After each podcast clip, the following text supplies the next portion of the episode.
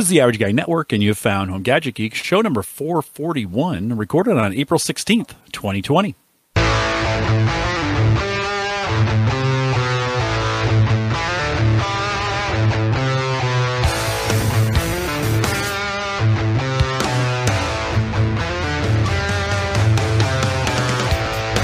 Here on Home Gadget Geeks, we cover all the favorite tech gadgets that find their way into your home. News reviews, product updates, and conversation, all for the average tech guy. I'm your host, Jim Collison, broadcasting live from the AverageGuy.tv studios. And here Mike, a snowy Bellevue, Nebraska, I think with four to six inches, maybe in a weird freak spring snowstorm.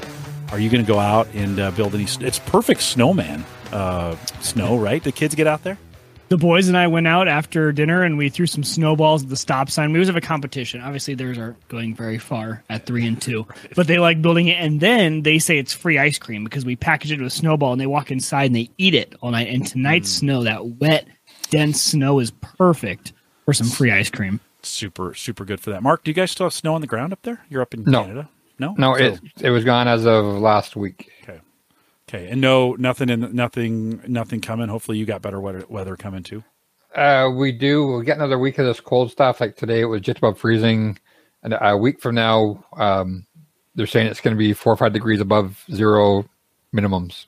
Yeah. Don't So use finally- Celsius. We don't know what that's what that's. I, that's why based on freezing.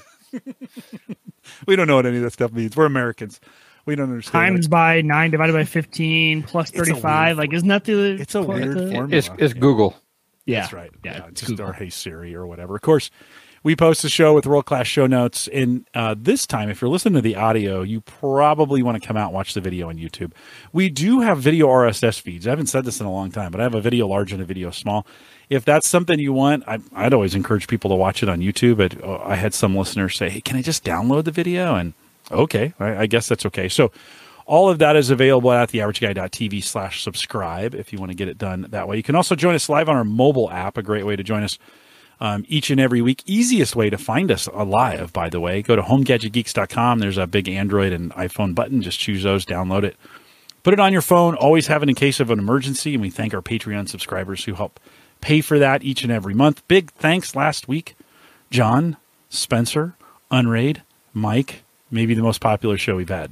I'm, I'm not going to lie. It was crazy what all the conversation that went on in Discord and Twitter about it this week. You know, the, the prep for, for this week's show has been enjoyable. I'll say that. Yeah, yeah. So we, um, so big thanks to John and Spencer who joined us from Unraid. Oh, sorry. week. La- Gosh. I was my head. I was already thinking about this week about last. Sorry, yes, well, last week okay. about Unraid. Well, Well, how, how many people were in Discord started a new Unraid build this week? I, three or four for Yes. sure. Yeah, And yeah, some pretty four. powerful Unraid builds. Yeah, John, I think wins for uh, biggest and baddest build. He posted his uh, his new specs for the for the uh, the build he's building now. He just Go put it in the or order go home. today. Yeah, I was gonna say go big or go home. Puts all of us to shame, I think, with uh, with his new setup. But no, last week I think sparked a lot of good conversation. I've been enjoying a lot of you guys in the Unraid channel on Discord, uh, asking questions, talking about tips and tricks. I think everyone's just been uh, helping everyone out there. I know John got a lot of good tips from everyone on his build, on what he ordered. I think a lot of other people have been posting questions. So love the the talk out there. So keep keep putting it out there. If you guys are interested in Unraid, use that channel out there. Post questions, anything. Uh, talk about it.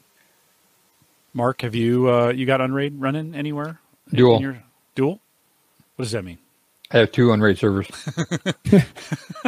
Oh, well, I knew I knew dual meant two, but I was. Oh no, I have I have uh when that when I first got an Unraid is like six two I think, and they had a package where you you bought one for eighty bucks and you got a second for a hundred, Okay. like twenty bucks more. It was it was a almost like buy one get one at thirty percent.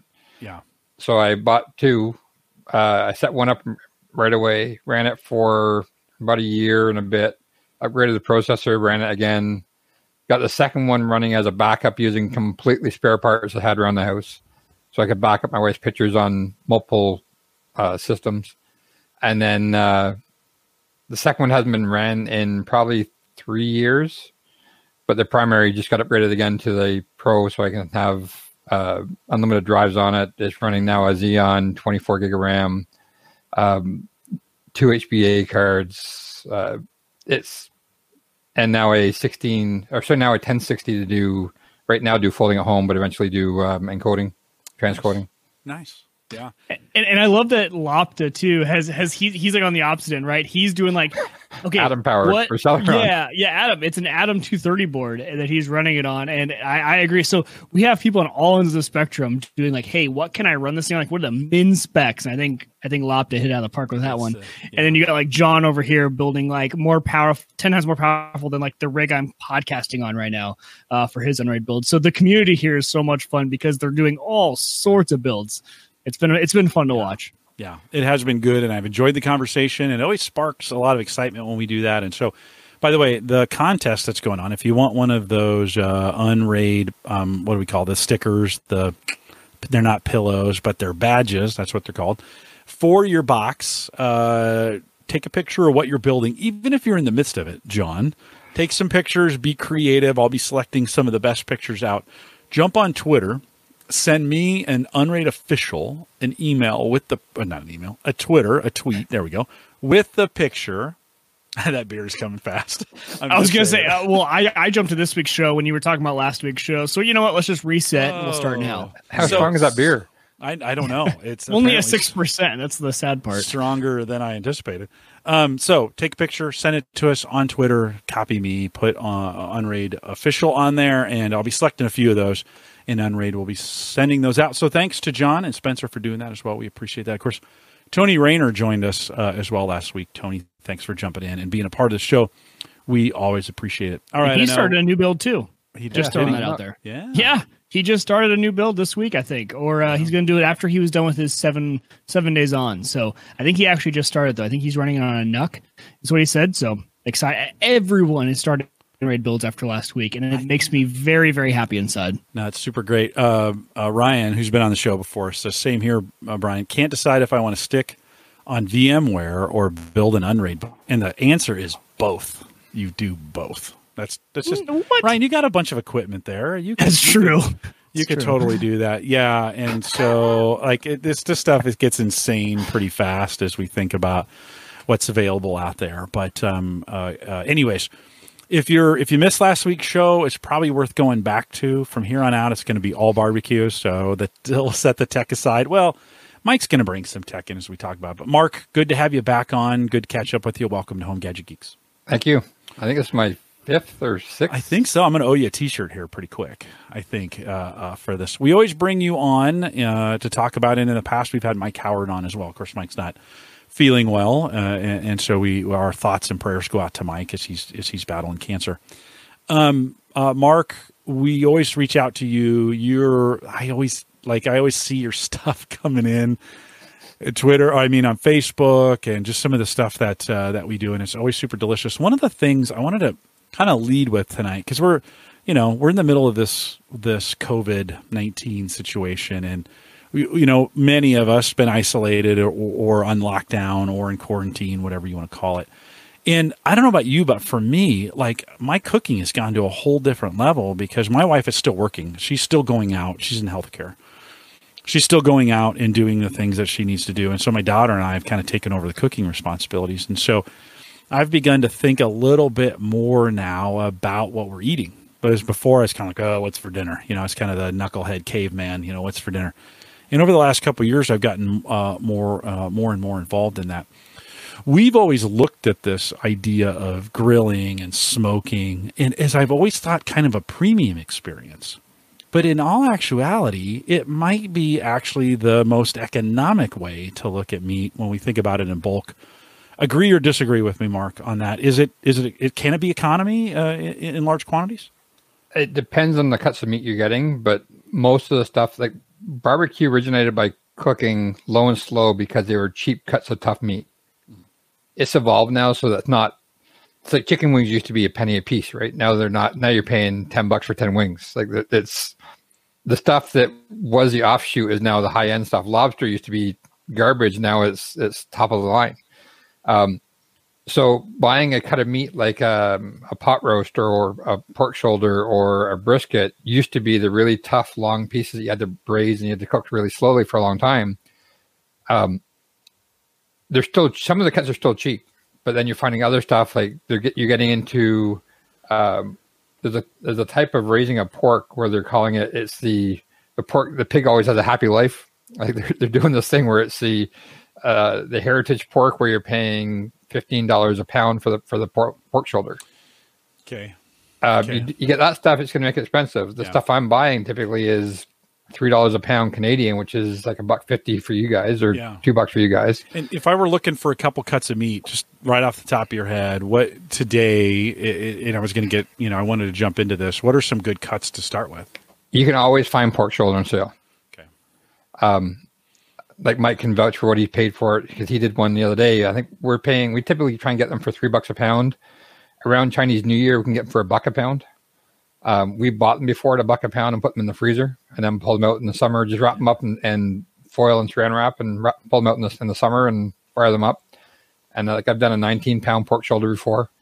Um, brisket I get for about five bucks a pound, um, and that you lose about uh, 25 percent to trimming, and then you probably lose about another 20 percent to just evaporation, but you're still paying about a dollar fifty or two dollars a pound for what people are going to eat.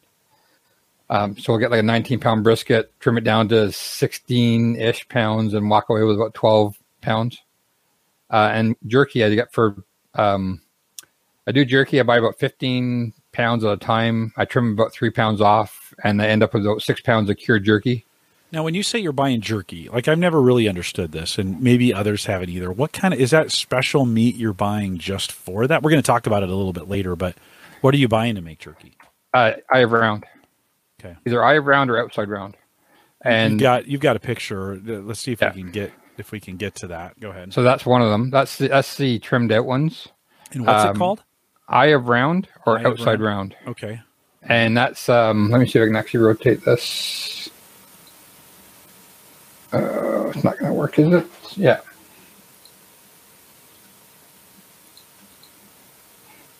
So that's what we call it in Canada, but uh, it's- the Canadian butchers and the U.S. butchers have different price, different uh, terminology.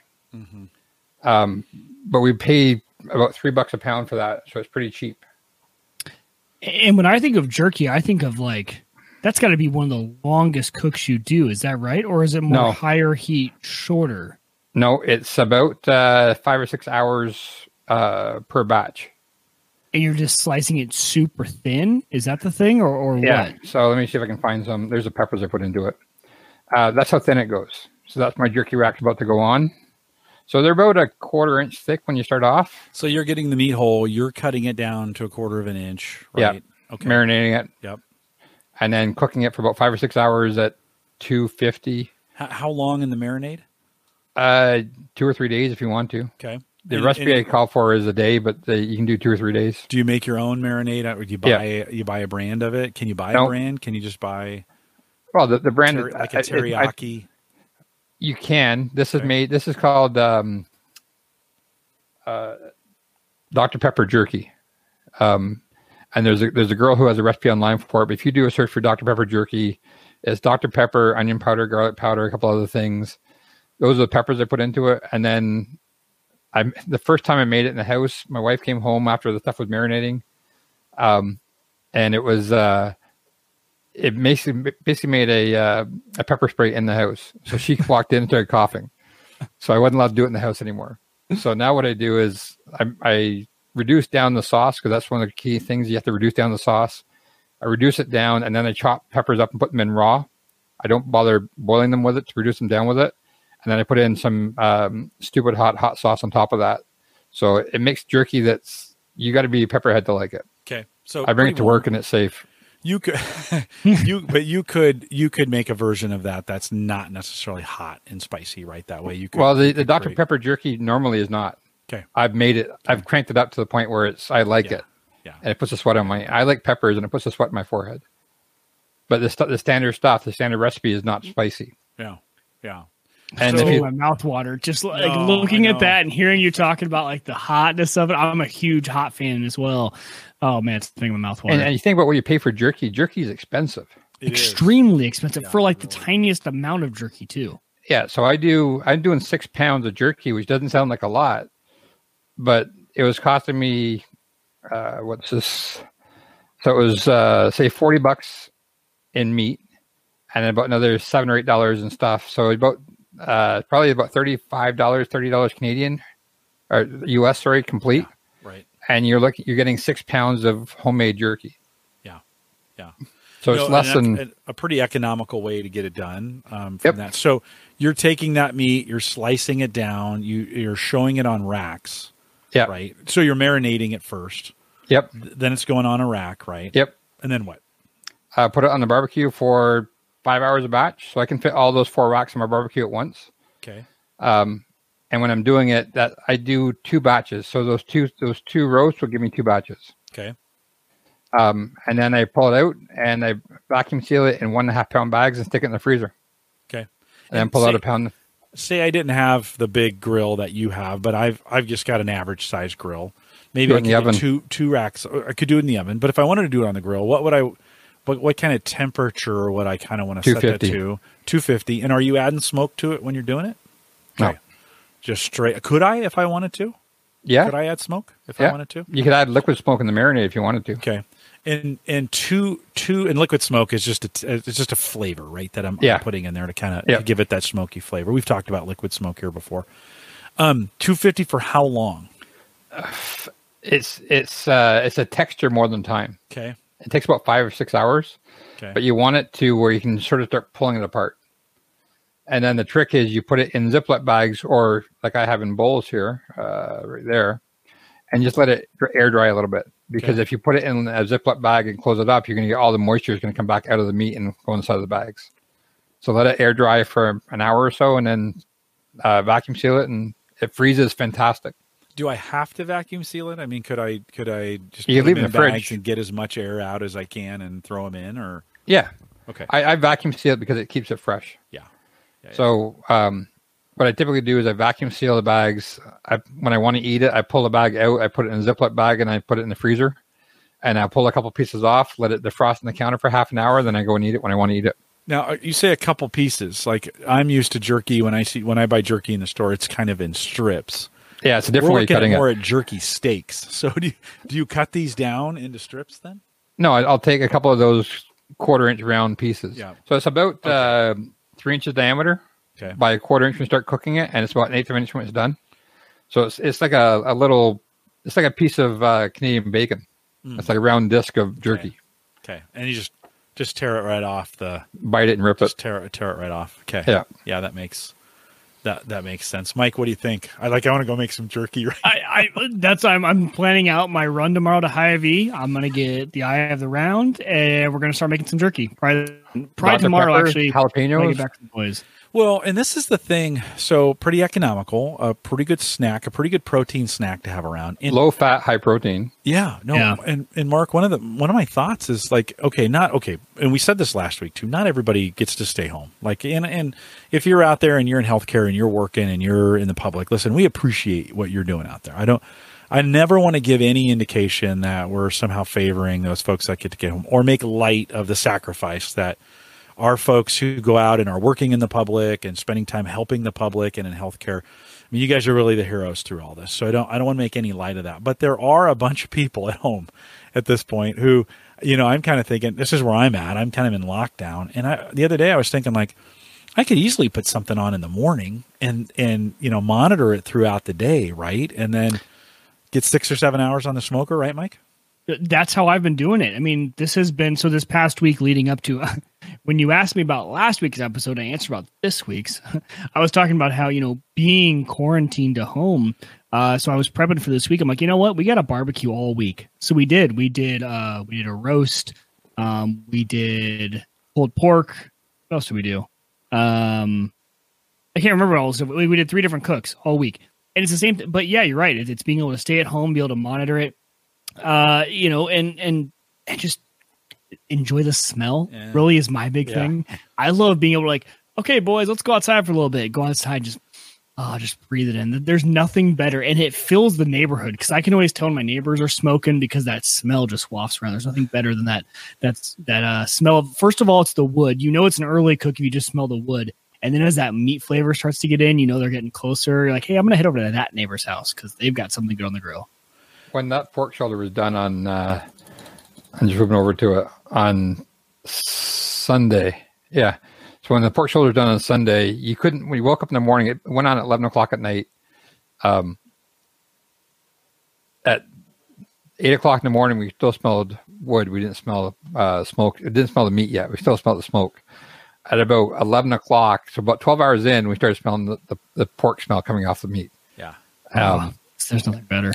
No. And so- And the other good part about being home too is you get to let it. So this was the first time I was telling you guys pre-show. Um, you know, usually I'm cooking for an event, and I have not been good. I have not learned from Mark in cooking ahead of time because I never know how to. How do I keep this hot but not put it in the fridge and let it get cold? So I've always cooked like right up to the point where we're going to eat, and usually for me that means rushing at the end, right? Cranking up the temp, rushing at the end. So this last pork, but I did just uh, the other night. I let it go because I'm going to be home anyway. I let it just ride. And that took 16 hours, something that I probably rush into 12, 13 hours. It ran for 16, actually almost 16 and a half hours, just staying on 225 the entire time. Let it go till it 203 is my temp that I like for our pulled pork.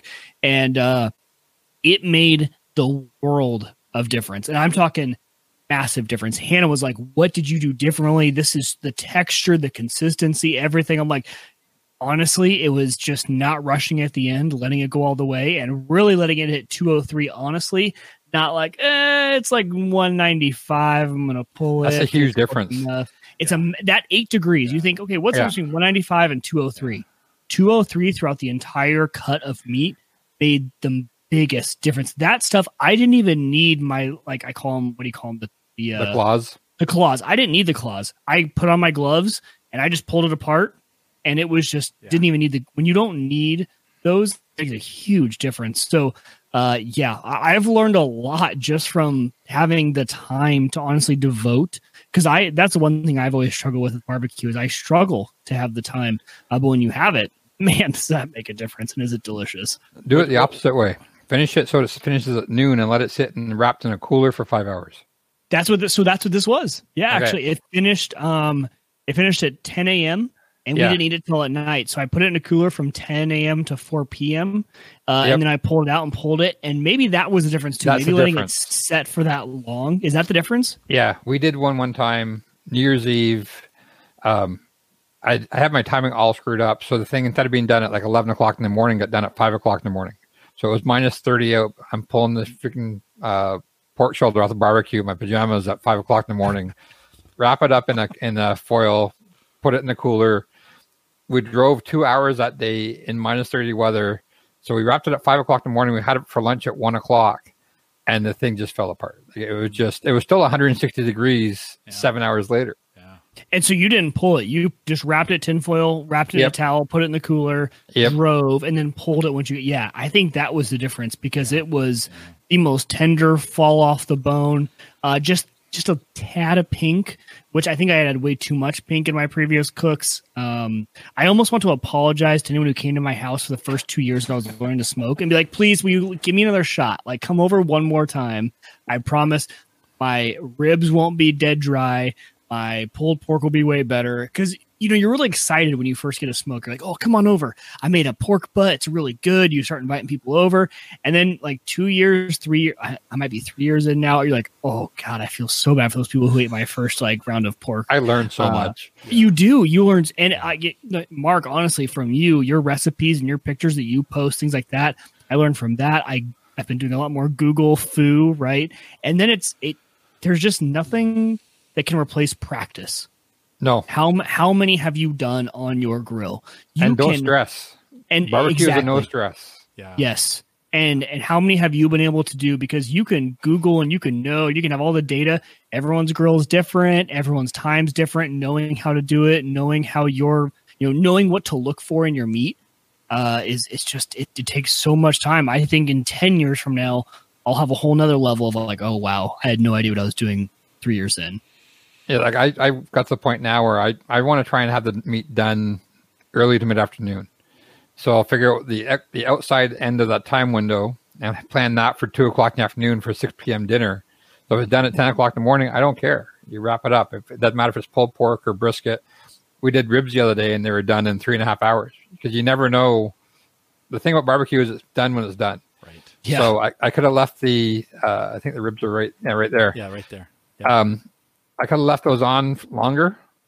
Those were pulled them out of the freezer, let them defrost uh, overnight, um, sprinkle them with um, Suckle Busters SPG, and throw them on. And they were done in three and a half hours. We wrapped them up, we sat on the counter for a couple hours, and then we ate them for dinner. And they were still warm when we ate them, and they were juicy and tender and fall apart. And I, I think and that's the hard part too is getting to the point where you're at mark where you know okay they've been on for three hours. I don't care. I know they're done. I'm gonna pull them off. Whereas me i struggle with that still. I'm like i still do my three two one.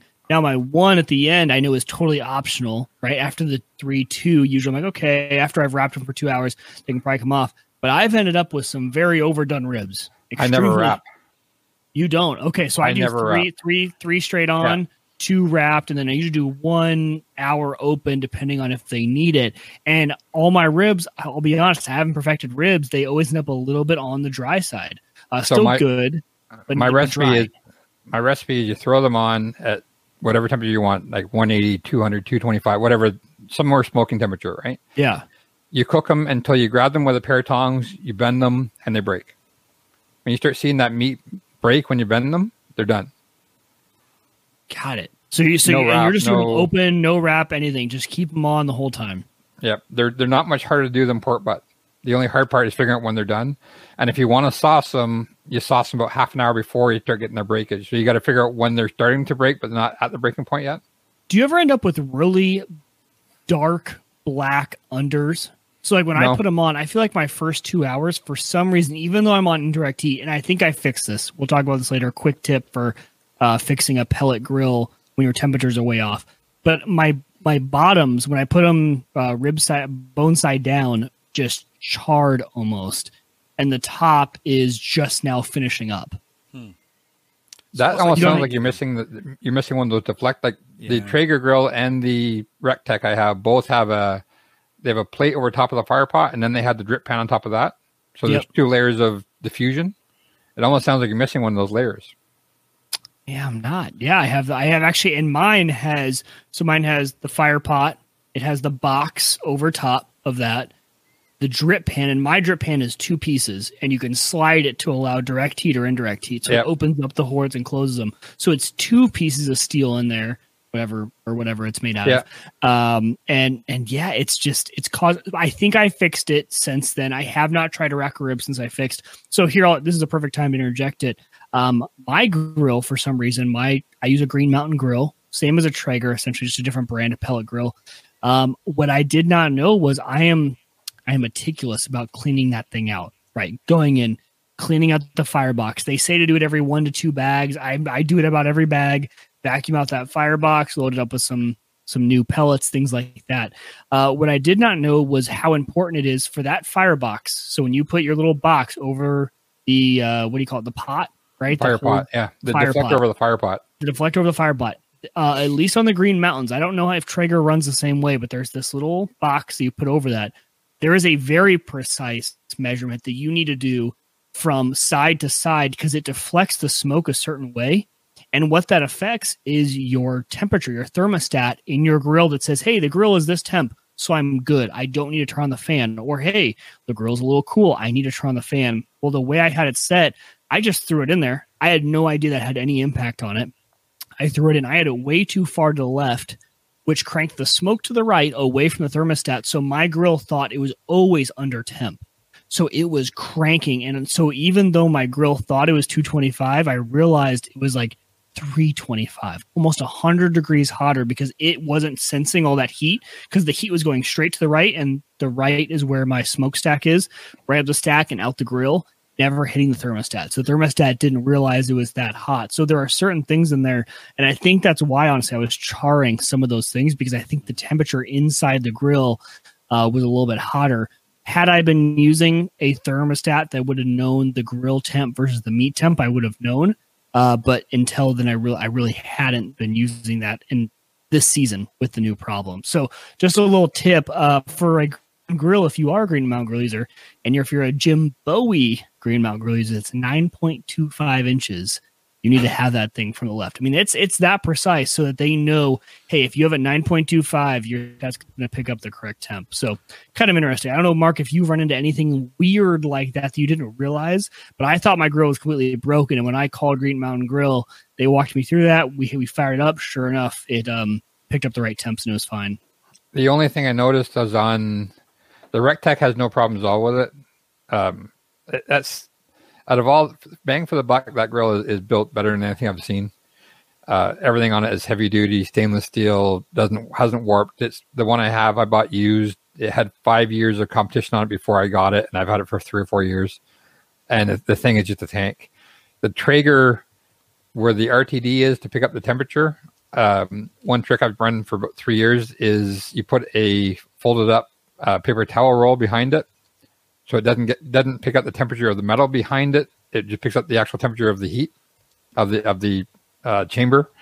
Um, the other thing is when you're measuring temperature, you want to do it. You want to put your thermometer close to the tip of the RTD that the uh, your grill is using, so that you're if you're trying to see if it's close or not, you got to measure it from the same spot that it's actually using it from. Right. Because depending where you put it, if you're doing grill level, if you're six inches higher than grill level, if you're near the fire pot, not near the fire pot, you're going to get a variation of 25 or 30 degrees. That's uh, true. Yeah, because I know that now when I put so I use the meter M E A T R. Yeah, the, the wireless thing. The wireless one. Yeah, love that. But um, it's great because it's wireless. But I know that I mean the the the ambient is what they call it. The ambient temp that's picking up from right outside the meat. It's gonna be less than what my grill is set at because that's obviously way higher because I stick mine straight on top, sometimes to the side straight on top, and usually I'm middle to right, where my thermostat's on the left. And at, at, first, if you don't think of this through, it makes you go crazy. Like, why is my ambient saying it's 212 when my grill's set at 225? Well, it's because it's, it, it's away to the right and up. It's not in yeah. the same spot as as where it would be. You know, one of the, one of the things I think it's really important is you guys are talking specs on individual, you know, devices, and they all are different. Even similar products set up a little bit different, Mike. You you kind of learned this. Even similar products set up either incorrectly or a little bit different can cause different results. I think for me the key has been to know my gear. So to yes. use it enough. Mark, you've in the shows in the past, you know, you're you're still trying to get me on a Weber to do charcoal. We, we you send me prices all the time. In fact, you know the prices better in Bellevue than I do, and I'm gonna I'm gonna eventually get there. But I have been focusing on, you know, I have a 1997 Sunbeam grill that I have retrofitted with with I have a cast iron burner and I have deflectors in there that basically make it kind of a it gives me the ability to control the temperature in there much better than when it was just an open grill, right? And so it's it's still kind of focused it kind of still works as a grill, but it really is a better smoker than anything else. I've kind of made it a smoker, right? I use Mike uh, Howard got me using the the tube. What do we call those? Ama- amazing smoking tube. The amazing smoking tubes that are in there. I've got a bucket, uh, uh, you know, five gallon bucket with a lid that's got hickory um, pellets in there that I just fill that thing up with and throw it on the grill. Mike taught me to get that started. I was burning that thing up in about an hour. He's like, no, no, no, no. That should last you five, four, five, six hours, right? So all that stuff I needed practice on and I needed to learn my grill. Like I needed to learn how does my grill work? I think I can make great stuff. I made pork shoulder for my wife's birthday just a month ago, which feels like about 10 years ago, just to be honest. We had pork shoulder um, because of all the pork shoulder we've talked about here on the show. And um, and I made it on the grill in seven hours. And and it, it was good. I wish now, now now I know, God, I need to wrap that thing. Like I need to start it even earlier so I can wrap it for three hours. That's my takeaway from you guys tonight, right? But Mark, I think the key on all this, and Mike, I hear what you're saying, is you got to practice some of this stuff. You got to you got to be willing to go out and give it a try, right? You got to you're going to make a few mistakes, right, Mark? You, I'm sure you've made a few uh, yeah, mistakes. we've had bombs. We've had some that were like, uh, and we had people over and like, yeah, I'm to do ribs, and all of a sudden they're not good. Or yeah. we entered the rib contest one time in our neighborhood, and went to Costco one week, got ribs, and it was three racks. Went to Costco another week, got ribs. It was two racks for the same weight. So the ribs were significantly meatier. Right, right. It was taking me eight hours to get baby backs done, which typically four. Right. And the contest is at seven. I'm like, yeah, no problem. I got plenty of time. And I'm cranking up temperature and cranking up, cranking up, trying to get the thing going faster and faster because it was meat's done when it's done. You can't rush it.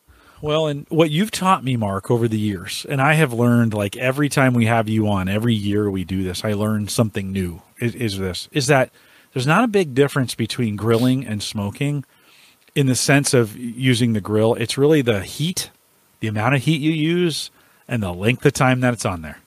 And and low and slow has been man, that has been a revolution for me in my own cooking. In other words, giving it more time, putting the meat on. Even when I cook turkeys now for Thanksgiving or whatever, I want to give that thing just as much time as I can and get it at the lowest possible temperature I can within reason to let that thing just sit and, and cook.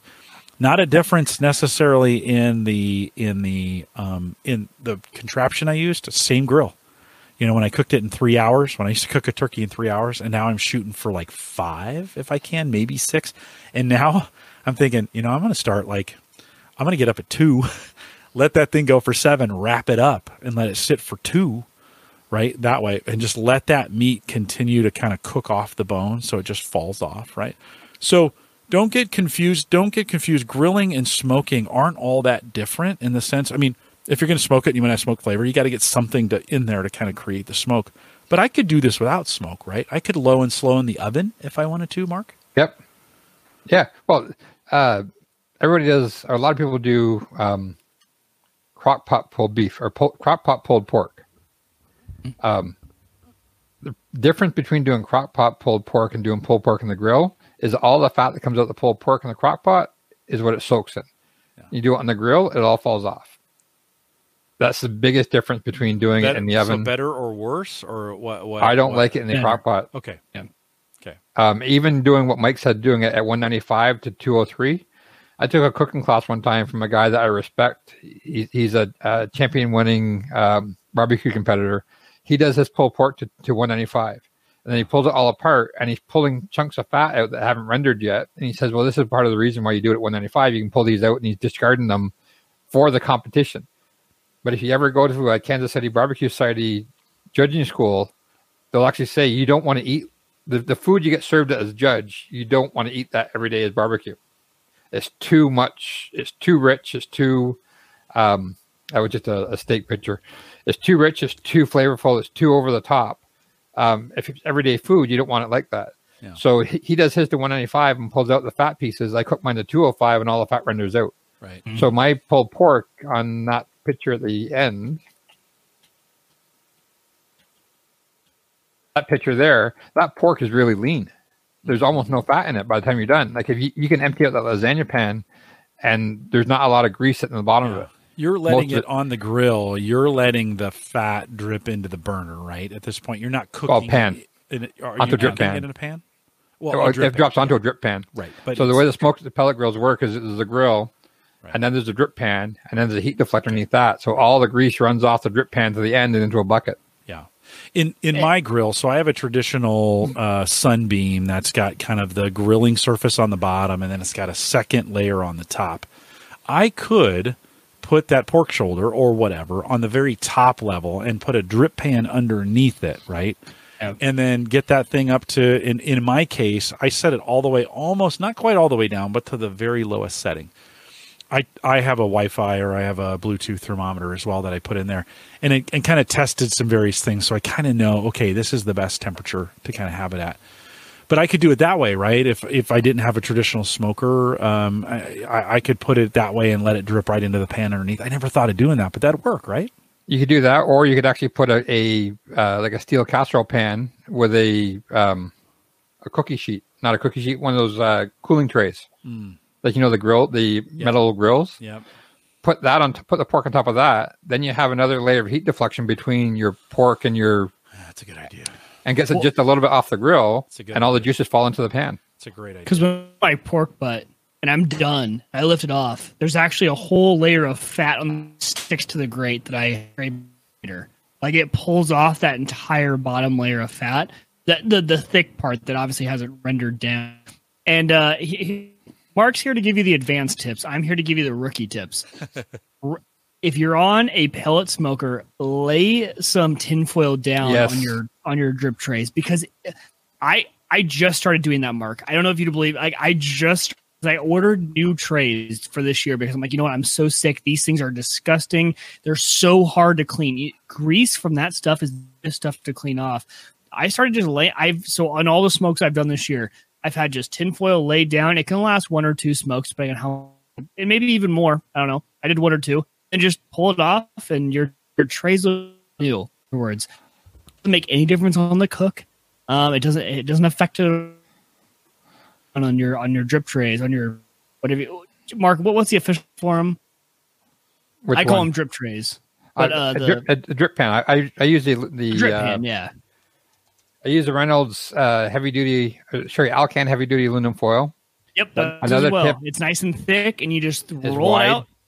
Wide, yes, that's the best part about it. It's wide. You just throw it out, do it, and uh, it it doesn't. Aff- I was always worried that was going to affect the heat. I'm blocking all the heat from coming up. No, it doesn't. Like, and it just saves you from buying new new uh, trays, and it just saves you the cleanup. It's so quick and easy. Uh, I I can't believe for the last three years I have not been doing that.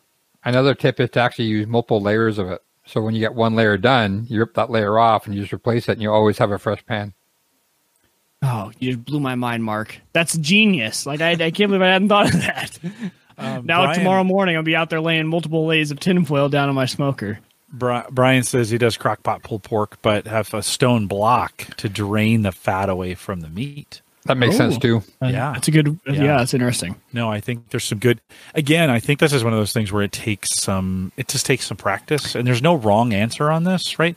And one of the things is, you know, I want to emphasize again, some of these cuts of meat can be very economical. If you're going for the fashionable stuff, well, that's going to be more expensive. But if you're going for the cuts of meat that aren't as popular right now, you may go and go to your local meat market. Like just kind of there, every city, just about every city has kind of a meat market in it or something, a store that specializes it, and see what's economical. And then go back on the internet and say, okay, how are people cooking this? Because there will be YouTube videos, right, of how people are cooking th- th- this meat, and and it will allow you, you know, for a lot of folks, this is just a, a tough economical time. Doesn't mean you need to settle for crap. Like you can really still get some good stuff.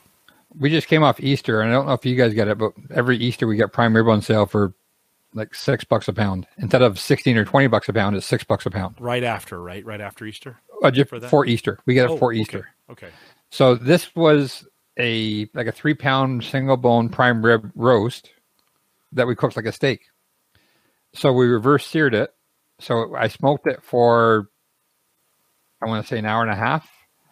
To get at the inside temperature is I think 120 degrees, and then I put it caveman style on the coals just to finish the outside of it, and then we sliced it up as slices, and it lasted us. So a three pound lasted us I think six meals, or six place uh, six servings. Yeah. So that Huge. was so fifteen dollars with meat Canadian for six meals. Yeah. And and and what that meal right there that you're showing on screen would cost as to go out to like a restaurant and have. Looks Oh, it's delicious. Thirty or forty dollars a plate. Yeah, exactly. Looks amazing. I mean, that's why we've done it. I mean, our our 13 14 dollar pulled pork, uh, pork shoulder is what I buy. Yeah, Eh, My so I smoked that the other night. My wife and I and the, my two boys. My boys are little, mind you, two and three years old. Uh, we ate an eighth of it. So that would last eight meals for four people, and we're not even doing it for. I'm at home eating it for lunch and dinner, but they're not. Uh, right there, yeah. So I mean, I mean, you'd be amazed how much meat you get off of Yeah. fourteen dollar in America in Omaha, Nebraska. Um, well, that, that's a large that's a large lasagna pan, and the two pork shoulders filled it to overflowing. So we had a meal for two. There's only two of us in the house, so we had a meal for the first night. We had a meal the second night. My wife made an Asian noodle meal with it last night. I had it again for lunch today, Yeah. and then she packaged everything up in half pound bags and put it in the freezer. And we have another, I want to say eight meals out of it, ten meals out of it. and and that I would call. I don't know, Mark, if you agree. I think the pork shoulder is probably like the intro, easiest, best thing to Yes. cook if you are first smoking. Put it on, let it go. Put a thermometer in there when it hits whatever temperature we prefer. I prefer 203. I think Mark said 205. Uh, pull it off. Like you can get fancy with it. You can spray it with apple salt or uh, apple juice. You can do a bunch of stuff, but I don't do anything. I don't either. I put it on there, I put it it on, go, I don't it worry about tastes it. amazing. Right? You rub it down, and then once you put it on, easiest thing you'll ever cook. best way to impress your wife with your new expensive smoker purchase. Make her a pork butt because then she'll be like, "Oh man, that was so worth the money you just spent on that new grill." And then you can buy another one.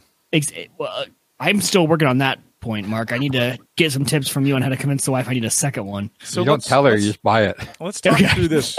Let's talk through this really quick because this is one of the things I've been learning. Right. So pick up pork shoulder. We had two the last time we did this. I put a dry rub on it. Mark, what do you what do you like when you're prepping it? I just kind of use salt and pepper and some garlic and some onion powder and you know, kind of just I went to the spice cabinet and picked out things that I thought were good. But when you think about a dry rub for pork shoulder, what would you what would you throw on it? There's a recipe called Magic Dust, and it is the um, And if you don't speak Canadian, he said magic dust.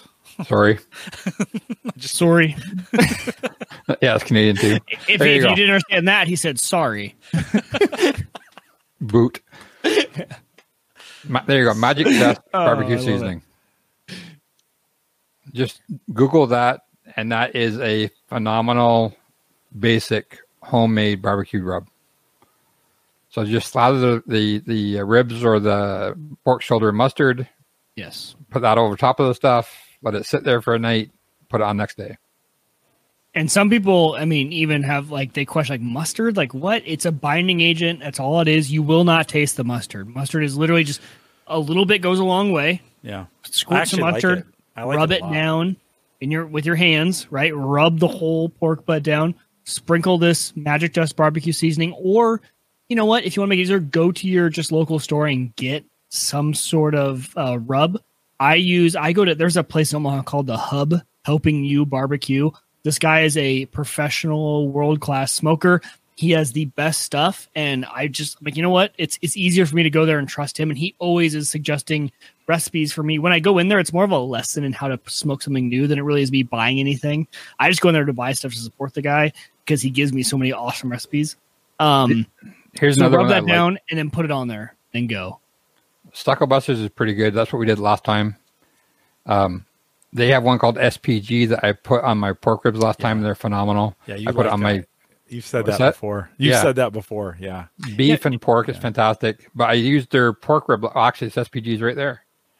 Um, Mark, on do you rub your ribs down with mustard too? I usually just go straight. Um, I I don't. I don't do the binding agent on, on ribs. Should I? I do. Well, first let's get the skin, skin no skin issue out of the way.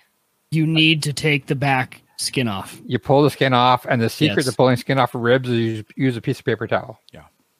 Um, oh, whoa. Okay, so I have I have the Oh, hardest time getting that back thing off. It does not come off easy for me. okay. Maybe I'm so- getting bad cuts of meat from uh, Hy-Vee, which I probably am. I haven't invested in nice ribs lately, but uh, I cannot get that that back skin off. Mike, if you want to see a good video, so Steven Raichlen does, he has a couple videos on ribs. And just, just you know, Google him on, on YouTube. Just go out and search on YouTube, Steven Raichlen. And he will show you, go in there, grab, like, like Mark said, grab that paper towel. It'll just pull that right off. Man, that would save You me can- so much time. I spent so much time trying to get that that skin off. You can ask the butcher to do it too. If you're in a, it's, if you're in a meat place, Okay. you can ask them to take it off. But it's So, amazing yeah. how many people do, I uh, to start off didn't know that was a thing. Yeah. You Yeah, buy ribs, you think I just put these on the smoker, I just do it. Make sure you're pulling off that back skin. It's on the bone side if you guys haven't Right. done it before. Right. And, and you're pulling off this almost layer of skin that will end up super crusty and disgusting after you've smoked it. Uh, so it's definitely important to get off. By the way, I think mustard is the best kept secret in in grilling in a lot of ways. It adds such a unique flavor to a lot of the things that you're doing, and and it's just not a bad it's it's just not a bad thing to start with. But okay, hold on, let's go back. So dry rub, so pork shoulder, Yeah, got a so- dry rub. back one second further. Yeah, yeah, uh, yeah, yeah. If I'm doing ribs, if I use something like Magic Dust, I'll use mustard as a base. If I'm using SPG, I don't. I just with SPG, I just sprinkle it right on the ribs, and I was done. yeah. What's the so- difference there? Uh, It's a flavor profile. There is Okay. a bit of a flavor that comes from the, the mustard is tangy. Uh, salt, pepper, garlic isn't tangy, so I don't tend to put them on it. But then Yes. with the salt, pepper, garlic, I sprinkle, I sort of splash it with lemon juice before I serve them. So you got salt, pepper, garlic, and a bit of lemon juice on the ribs when you're serving them that way. Um, but if I'm doing like a, a a traditional style rub with ribs, I'll put mustard on them. Um, so magic dust. That was the first stuff I ever made. Um, you can see from the ingredients, it's got a it's got a fairly simple list of ingredients: paprika, salt, sugar, mustard powder, which can make it hotter or less hot, chili powder, cumin, black pepper, granulated garlic, and cayenne. Uh, real simple. Use those ratios, put them in a shaker, and and you're good to go. Um, and it keeps for a while. So, rub it down with mustard, rub it down with the rub, let it sit there overnight, throw it in the smoker next day. And and I think a lot of people are familiar with mustard. uh, That yellow mustard. We're talking a little, little bit about chat. You know the cheapest yellow mustard you The get. French's mustard. That's not what we're talking. Like, This is mustard Decent. powder. This is English Yeah. mustard powder. right. But, uh, let me just say this though. Oh Like, shoot! you can do mustard. Seriously, I've been doing this wrong the entire time. You well, no, the, the rub is yellow mustard, but Okay. the mustard powder here is is Keen's mustard In the powder. recipe, got it. Okay, just making sure that the binding agent was still our standard yellow cheap mustard. Yes. got it. Yeah, okay. yeah. Well, but but Mike, I would say I would say the better quality mustard you can get, even for the binder, the the better flavor you're going to get. Like I'm a I'm a I think it changes things, and that that yellow kind of the cheap yellow mustard is not does not taste very good to me. I'm not a big fan of it. But we've gotten some more expensive, some just better flavored mustards, and we do it kind of with our fish and some of those other things. And man, grilling that with low and slow with that kind of mustard, wow. I mean, if you ever, I think, if you ever want to add instant flavor to something, just get a really good mustard and put it on there. And, and this is pre, like this is pre with it. Not, I'm not talking about squirting it on your hot dog when you're done. That's a whole different thing. I'm talking about on the pre grill. Okay, so we got some dry rubs. We got some things, Mark. We've we've now covered this with something. Do I have to? If I had a pork shoulder, could I could I just throw that thing on there, or do Yeah. is do I really do I really need a dry rub to to to to make it work? I've never honestly tried roasting a, a roast or pork shoulder with no rub. Yeah, yeah. No, I know you. you, you I know you don't. But could you?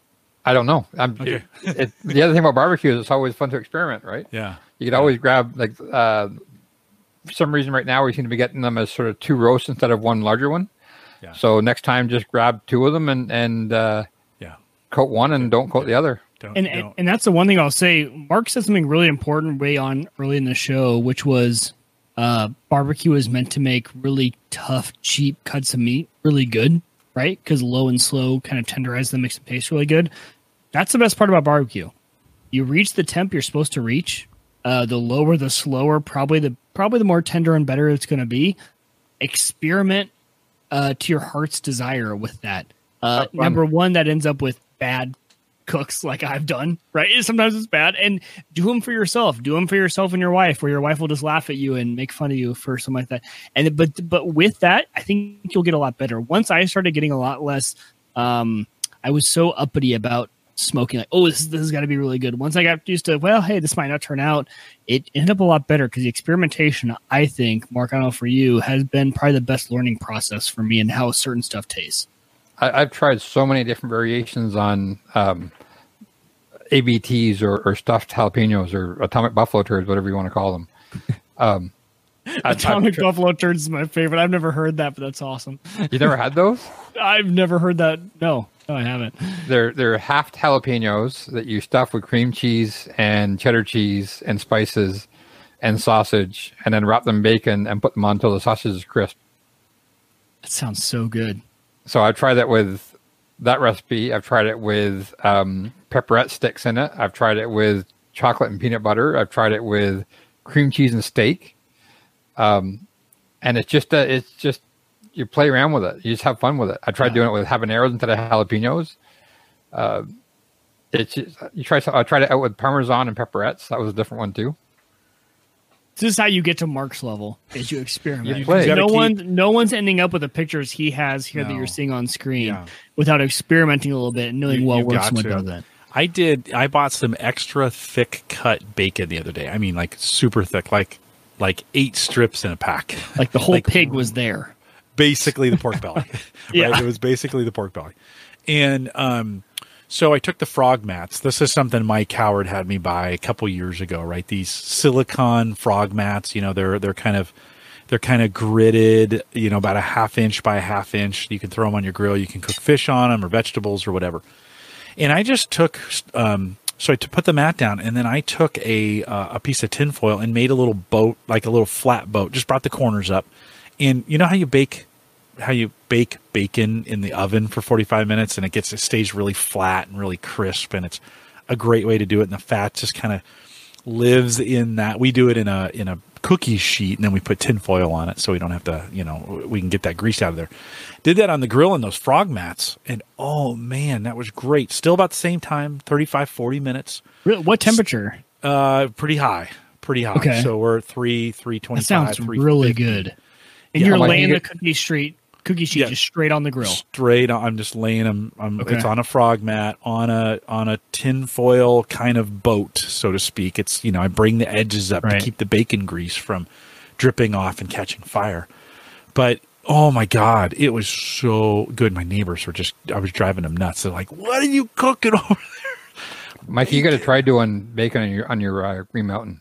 I, I do. I've never done it. Okay, so so w- what Jim said, Mark, you'll take it like compare it on my Green Mountain. Anything I need to do differently than what he did? Put it on the grill because we have a drip pan. You just put it on the grill and let the let the grease run off of it. Because there's not going to be any flame up. right There's not flame up. You want to take it one step further. And what temperature on are you usually doing at that mark on on the? I'm trying to on the remember if I'm cook if I'm cooking like uh, the ABTs, I'm cooking around 250. If I do Scotch eggs, I do the same thing. So I do Scotch eggs, which are hard-boiled egg wrapped in sausage meat, wrapped in bacon, and then smoked. It's it pretty much turns into to, I mean, jerky at that point, right? If you did it long enough, it almost be thin, thin slices an of hour. jerky. It's about an, yeah, it's about, yeah. it- Well, it, it turns wonderful and crispy and smoky. I'm making breakfast tomorrow. It's it's. I need to go to. Oh, I'll go to Hy-Vee. They're 24 hours still. I'll go there after the show. I'm Hang make on, if you're gonna go. If you're gonna go there, you got to do. Are they still see can 24 find hours? them? Well, because okay, Mark, we can't eh, we can't get past this show, and I, I actually sadly have a hard stop tonight in about seven minutes. But I want to hear about your other. Okay, besides meat, you have done potatoes. You have done so much other stuff. Tell us about some of your other cooks that have. I mean, your potato mix, maybe that has meat in it, but it looks so good. What other things can we do with the smoker besides just our traditional meats that we always know about? I'm trying to find. There it is, right there. I see the advertisements, by the way, for like Green Mountain, Traeger, and they have like they have all sorts of stuff in their grill when they open. I'm like, okay, honestly, I've never cooked anything besides meat in my in my smoker. We've done well. If I'm gonna do higher heat stuff, I use I typically use my my uh, Weber. I don't usually my use my smoker for the other stuff. You can do it, but Okay, but we've done bread, we've done cookies. Um, this was a, a potato and veggie bake, so it had uh, Oktoberfest sausage, potatoes, carrots, onions, um, olive oil. Put it on there for like an hour, and that was it. It was like my wife right now isn't working; she's off because of COVID.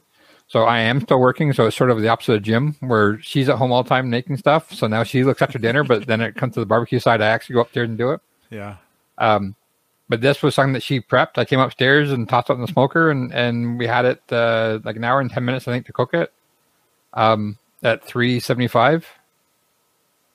Um, looks but- delicious. And, and by the way, let me let me just say this: there's some conversation going on about our arteries right now in the chat room, and and I appreciate that. But by the way, you can do this straight vegetarian. So the other night we did some zucchini and onions. You can throw some carrots in there, roast the potatoes, put it on the grill, add some, you know, add some thyme or some, you know, whatever you like, parsley. Put that on there and let that let those vegetables, especially like maybe on one of those frog mats, make sure your onions are are good size. You don't want to get them too thin because they'll fall in. Man, you can get maybe add a little bit of olive olive oil to that. You can grill, or or yeah, you can grill or even smoke vegetables and still have a really good meal. the, the pulled So- pork and the brisket are, are sorry, pulled pork and the jerky are very lean. right, right, because you've rendered all the fat out of it. You render all the fat out. But there is ways to do this, Mark. I mean, it- for for folks who want to eat a little healthier, or at least the appearance that they're eating healthier, you we do almost all of our bell peppers. We do all our Yep. zucchini. We do our onions. Smoked Throw salsa. uh, Take we have that pampered chef tool that will that will dice for you. You know, get a couple get a couple things of garlic and put those in and spread that in there. Yeah, like and, yeah, and we get we get more than just red meat on our plates too. Like there's some fresh veggies and some potatoes. right. Well, it's funny you joke about that. That's been the joke between my wife and I. She's like, "You do a really good job making great meat. I really wish you could take care of the sides as well." Yeah. Like because I'm always like, okay, I made the meat, I'm done. And she's like, okay, what do I make for the sides? Like potatoes or what? So learning how to do all that stuff. If I could find easy recipes for that sort of things, that would be huge for my meal prep and, and eliminating really hurting. Because my whole goal of barbecuing is saying, babe, like take the night off from cooking. Like she does so much of the cooking around here. It's it's me really giving her a break. Oh wow, okay. Is that bacon wrapped over lettuce? Cabbage. You have to explain this one. This looks delicious too, but uh, you know, I'm also very, very much interested in, in eating that. there was some I found a recipe somewhere for a, a bacon wrapped cabbage where you core it out and you stuff the inside I think with butter and spices and you wrap the outside with bacon and you roast it and yeah we sort of it was Butter, around cabbage, and uh, bacon. Can you beat it? I don't. I don't know. That looks delicious though. it was St. Patty's Day so we did that with a corned beef Oh, there you go. Okay. So, Mike, next time you're grilling, like you're doing a Yeah. steak, get some get some broccoli. The problem is I don't grill too many steaks because of the fact that I only have the Green Mountain. So that's why I need a gas grill. Yeah, can You need be Weber. anything- Can be anything. Charcoal. You, you do need to get charcoal Weber. Hey, And everyone's been Mark's gonna- saying that. I'm I too know. lazy for that. Maybe you You're and I can get matching Weber. too lazy for a charcoal. it I takes as much time as it does for gas Uh, I don't know if I. Uh, you think? I, I, I had one and I'm not allowed to have another gas grill now because of it really? my wife won't let another gas grill in the house because she doesn't like the taste of the food It's on so that good. versus the charcoal It's so good. Like So, charcoal's amazing. you do- Amazing. you do the- I, I, I could be down for that. yeah. It's Yeah, also well, one more thing my wife, because my wife's already out there using my tiny little camper gas grill, and she's really good at it. I'm like, dang it, now she's better at me than that. So maybe if mm-hmm. I do charcoal, it's it's an extra step she won't be willing to take. So you reverse sear, reverse sear some steaks. You get some nice thick steaks or a nice roast. You reverse sear it, so you smoke it to 120. You toss it on top of the coals. Like this is the way we're getting ready to do some steaks. And you're saying on the coals, not on top of a grate. You're saying on the Depe- coals. I do both. So the It's one I called did, caveman. It's caveman Cavemanning. style. I, I understand throw it caveman style is usually just straight on the coals. I just want to make Right sure that's on what you mean, right? Yeah. Like, yep, right I reverse those seared it. It's weird. You don't think it's going to work, but it's so good. Alton Yeah. Brown Okay. was the guy who showed it to me. Yeah. And how long are you keeping it on those coals? Uh, about a minute total. The Oh, trick so to it, seconds from what each side, just get it on, get it off. Yep. Yeah, so it's already cooked, right? It's like sous vide. So you're, you're already getting the whole meat up to 120 degrees and you're just charring the outside. So you're almost doing it for texture, taste on the outside than you really are for internal temp. Yeah, it's, see, there's a there's a terminology for it. Um, it starts with an M, and I can't remember the name of it, uh, but it's it's making that caramelization on the outside of the meat. So you you cook basically get the whole steak up to a reasonable temperature, and then you literally toss the thing onto onto the coals to finish it off. Yep. So that was New Year's Eve when I was doing it. Oh, Um, Yeah, you got to try it. It's it's amazing. You Okay. think it's All right. you think I'm it's going to come off with coals and stuff attached to. That's to what it. I would think. Yeah. No, you just No. now I off. need to get a Weber with charcoal on it. That's what And my dad get used to cook on. Honestly, like that's what I grew up on. know. I know. the whole Um, secret is this silver cylinder in the middle of the grill. 15 minutes and you have your coals ready. Wait, so That's okay, so chimney. explain. You're doing this the, that cylinder, cooking the, or like getting the coals ready, and then you're pouring them into the Weber. Yep. Not starting them inside the Weber. And you don't use lighter fluid. Got it. Correct. Yeah. Got it. Little paper underneath, light it. It'll light the. It'll go up in a chimney. It'll light the the the charcoal.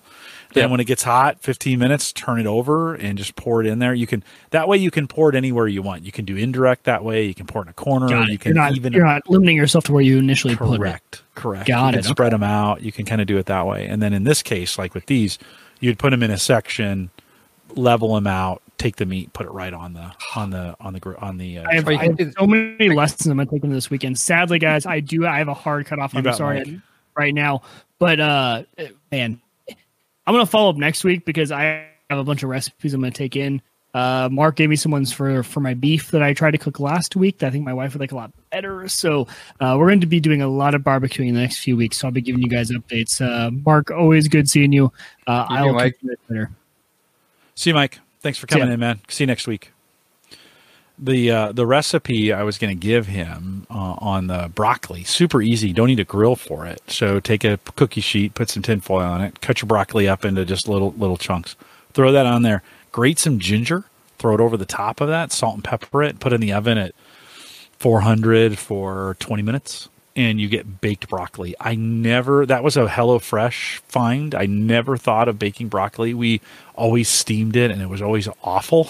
It was wet and slimy and gross. In cooking, broccoli changed everything. Like it's like, oh my god, this is great. So the three things you can do that with: um, broccoli, cauliflower, and Brussels sprouts. Yeah. Carrots um, too. You can kind of do that with carrots. Yeah. And the other thing we do instead of using ginger, we use um, parmesan. Yeah. So you yep. use olive oil and parmesan and bake it. Yeah. And we used to do that all the time because I, I don't like I'm the same way. I'd rather have raw raw uh, vegetables than I would boiled. Yeah, steamed or even steamed. Yeah. We would do all we'd go through all kinds of gyrations to steam these and get them just right, and they just always be mushy and kind of ugh. HelloFresh got the, got us baking those, and um, and you can you can get all kinds of recipes on the internet for baked broccoli. I just never thought of doing it that way, and it was super delicious. You can have your broccoli going, so you get you know 20 minutes out off the grill. You can throw these in the oven, and they'll come out fresh and ready to go for you. For and I'm I'm a big steak and broccoli fan. That's just that's kind of my those are my two favorites to kind of pair together with a red wine, and I, am pretty much maybe a cigar at the end. Mushrooms. Uh, yes, yes, some sautéed. Yeah. Have you? So, like, let's just talk about sautéed mushrooms really quick. Have you done it? So, I have a I have a pan for my grill that I can put in the grill and get really hot. Have you just done that on the grill where you throw the throw the mushrooms in there and add some stuff to them and just kind of saute them with the meat? I've done mushrooms. Uh, I think oh the burger doesn't have it. Um, we get the big portobello heads, the ones that are about four inches in diameter, and we'll take those, take the, the stem out of it, drizzle olive oil over top of it and, and put steak spice on top of it and then put those on the grill with the veins up and cook them for about 20 minutes and all the juice from the mushroom comes into the veins mm. and then put those put a burger on top of that mm. but we to have those with steaks just okay. portobello mushrooms on the side of the steak mm. but i do have a, a wok from my uh, weber okay. that i've used yeah but those we used to do those portobellos all the time if we're having a steak we'd have a portobello beside it yeah one of the things that's been interesting, Mark, during this time, this crisis that we're in, is when I go to the grocery store, and I haven't been in three weeks. So I, I this was two, this was three weeks ago, but like all the fresh produce was packed. Like we could have in that time, I could have gotten anything. We were buying fresh celery, we were buying fresh fruits. They were all there. I don't know what it's like now, but it, it is one of those things. You know, everybody made a run on, of course, stuff that would be around for a while. Man, we we had some of the best fresh vegetables we've ever had. And then the other thing, Sammy's gotten really my daughter. She's gotten really um, kind of uh, cookie cookie-ish in this cooking-ish, and she we made our own vegetable stock this week. So all the fresh stuff that we've gotten in either HelloFresh or we've bought, we've put in a bag, throw it in the freezer. And she spent some time on Friday just boiling, you know, just cooking that up for a couple hours, adding some stuff to it, and then we got two gallons of vegetable stock. Freeze it. Um, yeah, we no, it's in it's in the freezer. It's, it's yeah. frozen in the freezer. We're also gonna, and here's what I want to ask you before we kind of wrap this thing up: is I've got a whole chicken. Actually, I have two whole chickens that I bought. By the way, they're like six bucks. Yeah, they're not, they're not very expensive, right? Two whole chickens. I want to put that on the grill for a day, and I, that's one of those kind of things I want to put on at seven in the morning and let it go for hours. Like it you know, 185, 200, 225, something like that. Do I need to do? I've done turkeys, but for what would what kind of advice would you give me on a whole chicken? I by the way, I bought that. We talked about that a couple years ago. I bought that, that roaster. roaster. Yes. Do I use that or do I? So what do I do? What what kind of advice would you give me? There's two different ways you can do it. You can do it on the roaster, which I still love. Uh, you can also spatchcock, spatchcock it. And that's cutting you, it down the center and yeah, opening you, it up. You basically rip the you cut the backbone out of it and you break its back, you break the front of it, rib cage, and then you put it flat. It allows it to cook better because it's it's more consistent across the whole thing. Um, but the other part of it is cook to temperature. Cook it till it's just at the safe temperature. So I think chicken's 165 Fahrenheit. Mm-hmm. Um, if you let it go for longer, you're going to find it probably dried out and tough. Okay. So chicken's one of those things I put my thermometer into it and get it as soon as I hit 163. I'm looking at pulling the thing off. Okay. Because I want to get it off as soon as it can to make it juicy. Yeah, I, I am kind of looking at we, we want to make some some chicken stock off of it, so I do want to get it kind of roasted to the to the temperature where it does begin to separate from the bones, so that we get as much meat. I would always I always hate that when I'm eat chicken and it kind of sticks to it. I'd rather it just kind of fall off. Well, the other thing is talking to a, I, I used to take a lot of cooking classes with a chef um, that was at the barbecue store. Uh, the barbecue store went out of business now, so the classes have dried up. But his way of doing it was he said you never want to make stock from cooked chicken. Mm. You want to debone the chicken, cook the breasts and cook the legs and cook everything else, Oh, and toss the raw uh, carcass into the uh, stock pot. okay. All right. That's more work and it's Yeah. harder because it's easier to pull meat off when it's done. right. But he said it, it gives you a lot better chicken stock flavor. Okay. Well, it's good. Good to know. That's that's really good. Yeah, I was I was gonna get lazy with it and roast that thing for a while and then let it kind of fall apart and then take the kind of the pieces that are left after we take what we want and make chicken stock out of it. But that kind of makes sense. What I usually do is I'll cook them up. I think I'm not sure if I have a picture of it or not, but I, I'll do. I'll buy a couple of chickens when they're on sale and they're like seven dollars a chicken. Yeah. Um, cook them up on the on the smoker at three fifty until they're one sixty five. Pull them off, let them cool down a bit, then throw my gloves on and just rip, all the meat off of it. Right. And Right. we'll process. We'll sort of process all the meat, so we have a big bowl of Yeah. of chicken meat Yeah. when it's actually able to when you're actually able to handle it. Right. And yeah, then that's again, kind of freeze that's kind of what I'm thinking of doing is is starting it in the morning, letting it get up to temperature. Probably by lunch or after lunch, it's probably up to temperature. Pull it off, wrap it, and let it rest.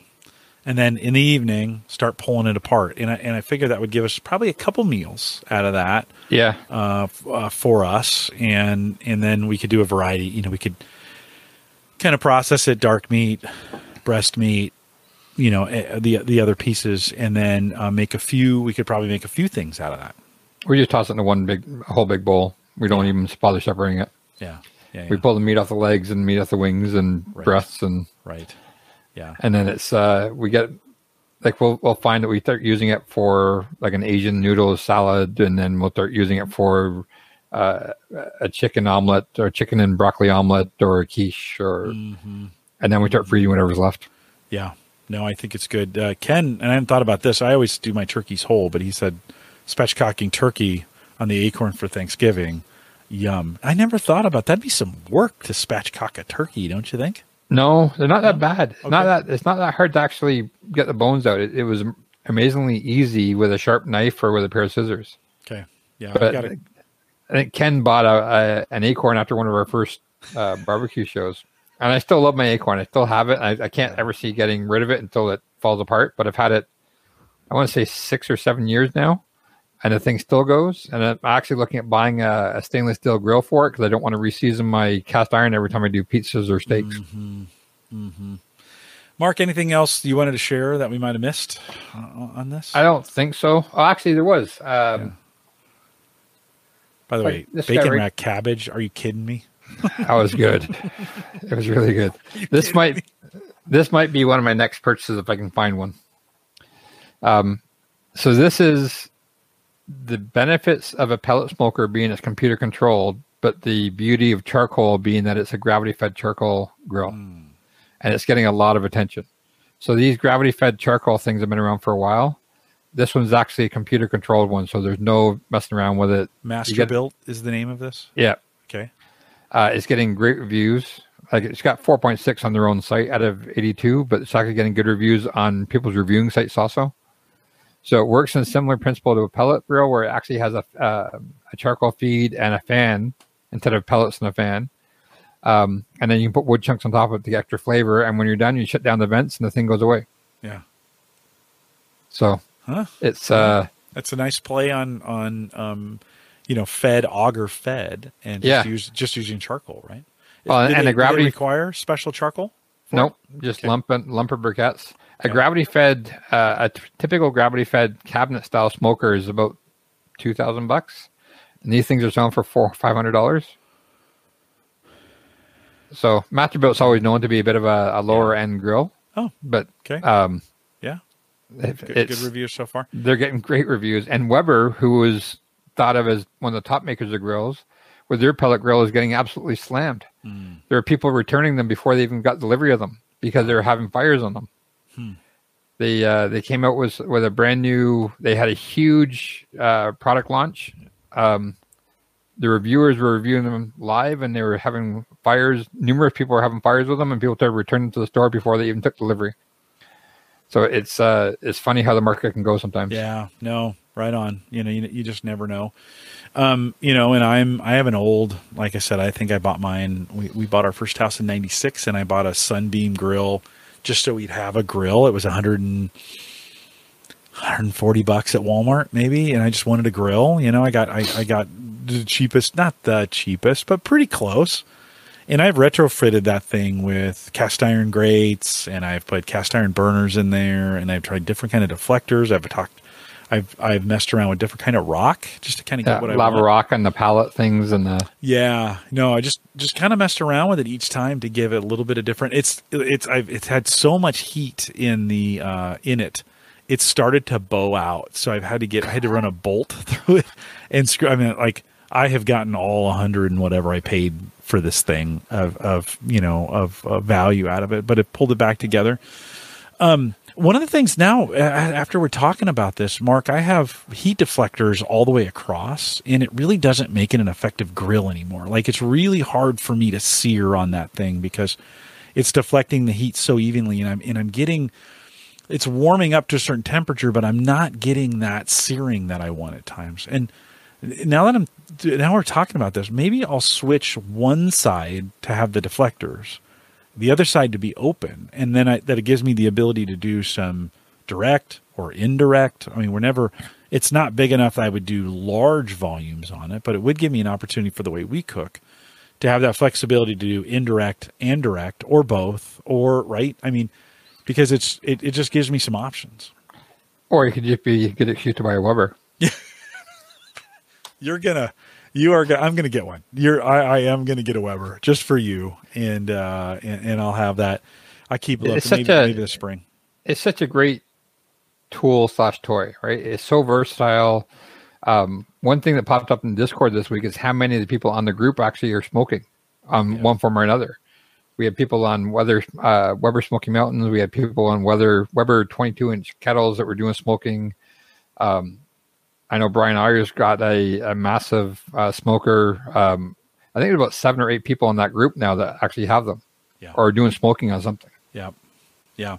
Well, and I'm smoking on this. I mean, I've figured out how to do it, how I've taken practice, but I'm figuring out how to smoke on my on this Sunbeam grill. That's not traditionally would not be a smoker with the with that amazing tube and and figuring the right place to put it and how it needs to work and how much I can do and where does the meat need to go.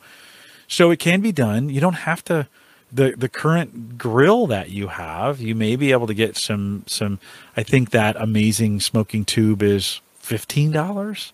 The Yeah. ro- the the you you talked me into that chicken um Chicken uh, roaster. the roaster Weber chicken roaster. yeah I, I think it was 30 40 bucks it wasn't very much Yeah. uh, we have it i haven't used it as much but, but maybe i need to pull it out for this um for these for these turkey or these chickens that i have so it doesn't have to be you know i started looking at the traegers i started looking at you know all the stuff you guys talk about and it was just it was tough for me to stomach a four three four five hundred dollar investment some of these are a thousand right and I was like, uh, but for those for the for the average guy who wants to be a little more economical, you totally can do this on your grill.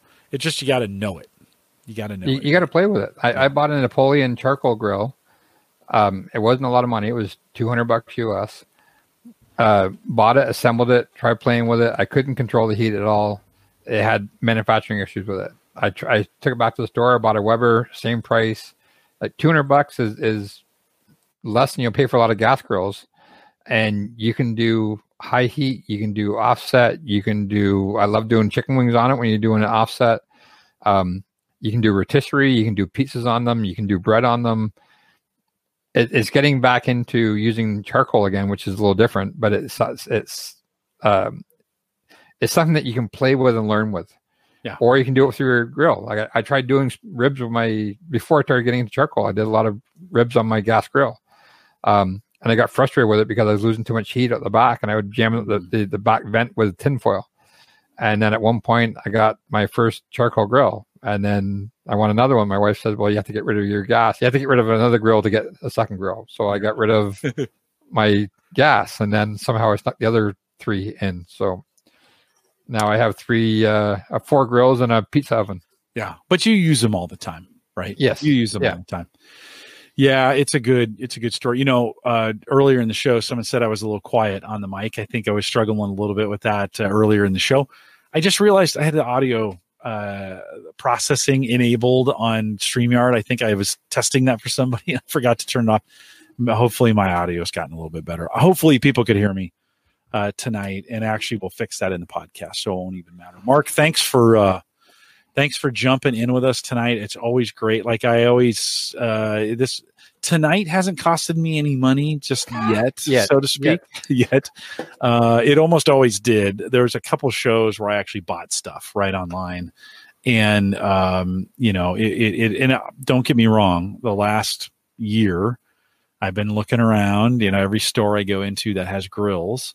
It, it, and, and I had been eyeing, I've been waiting for, so Target sells some really nice um, Weber's that are the, the kinds you like, you know, with the, with the, um, for the charcoal at the bottom, the charcoal The catch, receptacle, the catch, yeah, the catch pan. the catch receptacle, yeah, 22 Yeah. inch or whatever it is. And I've been waiting for those, and twice I missed those on clearance at the very end. I was like, yeah, you could pick them up for 99 bucks or whatever on clearance uh, at the end of the season. Maybe this fall will be uh, will be the opportunity. Or Craigslist, you keep sending me every every time we do a show for two or three weeks after it, you send me like, hey, there's a guy over there that's got one. I, I I, went looking gonna- today. There was none.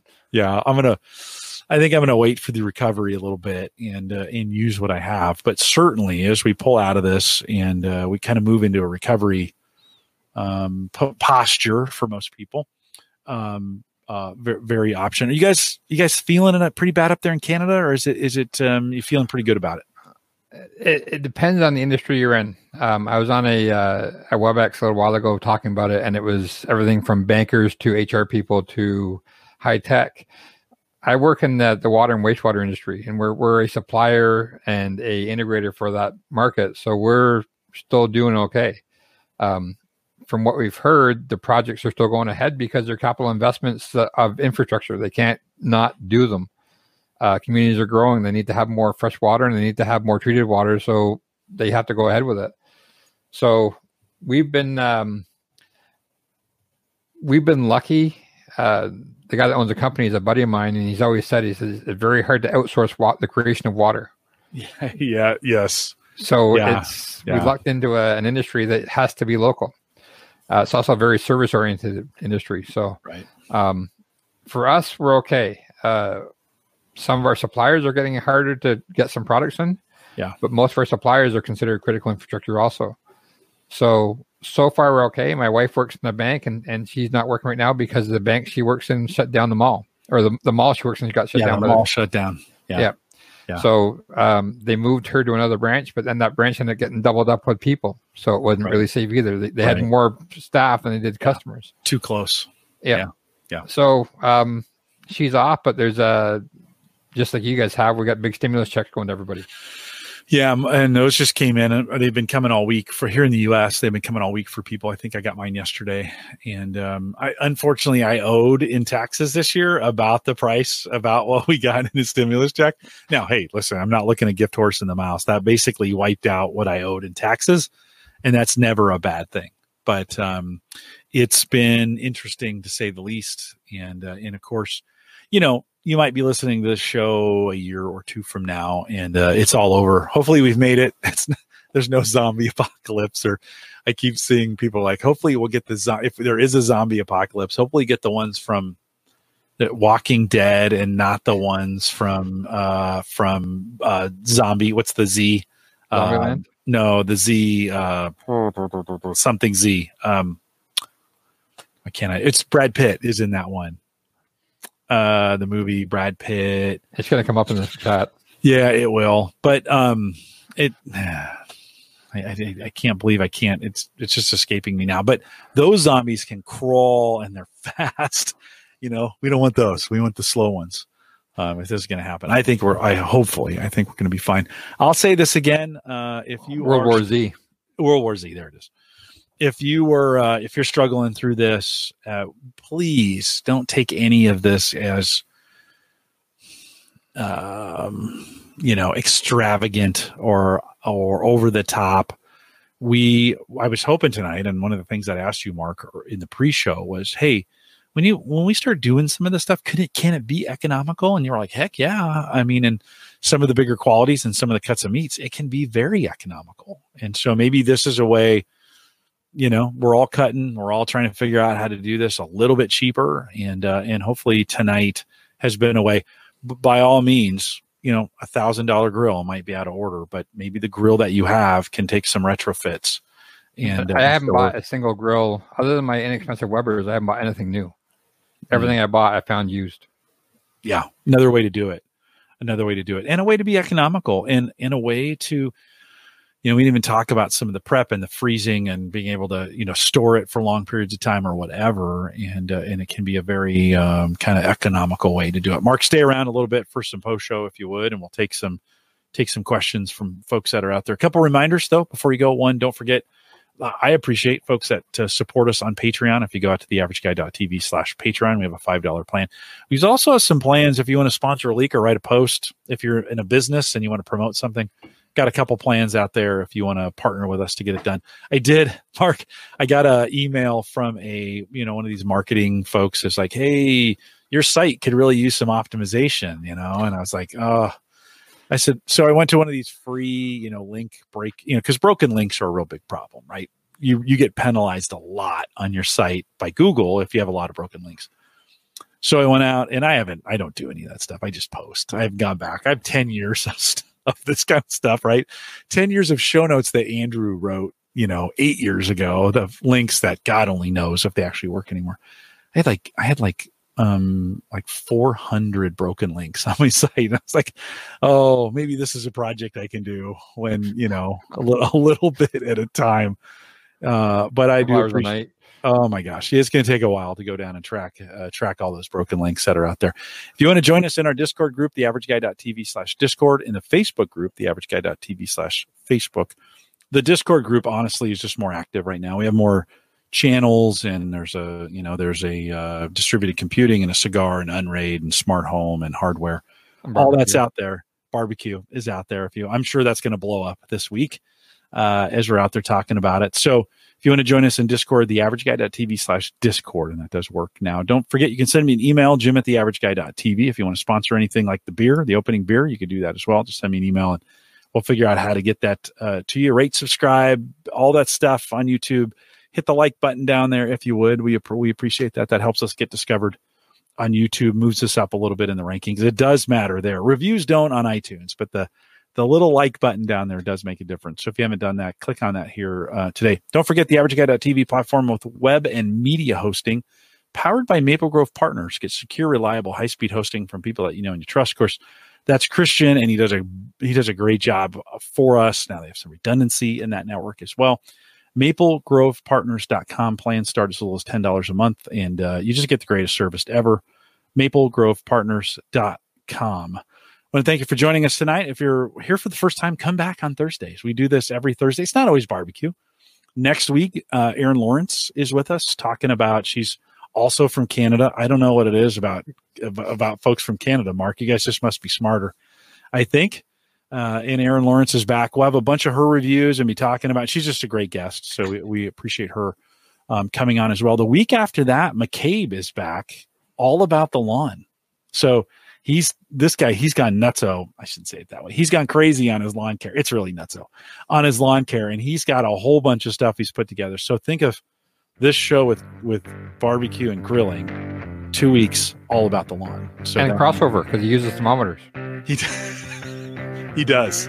He does use thermometers to he, he waits just for the right temperature of the soil before he applies his chemicals and uh, and so we've got that to coming up as well. We are live every Thursday, 8 p.m. Central, 9 Eastern out here at the averageguy.tv live. If you're if you're listening live, stay around for a little bit of post show. With that, we'll say goodbye.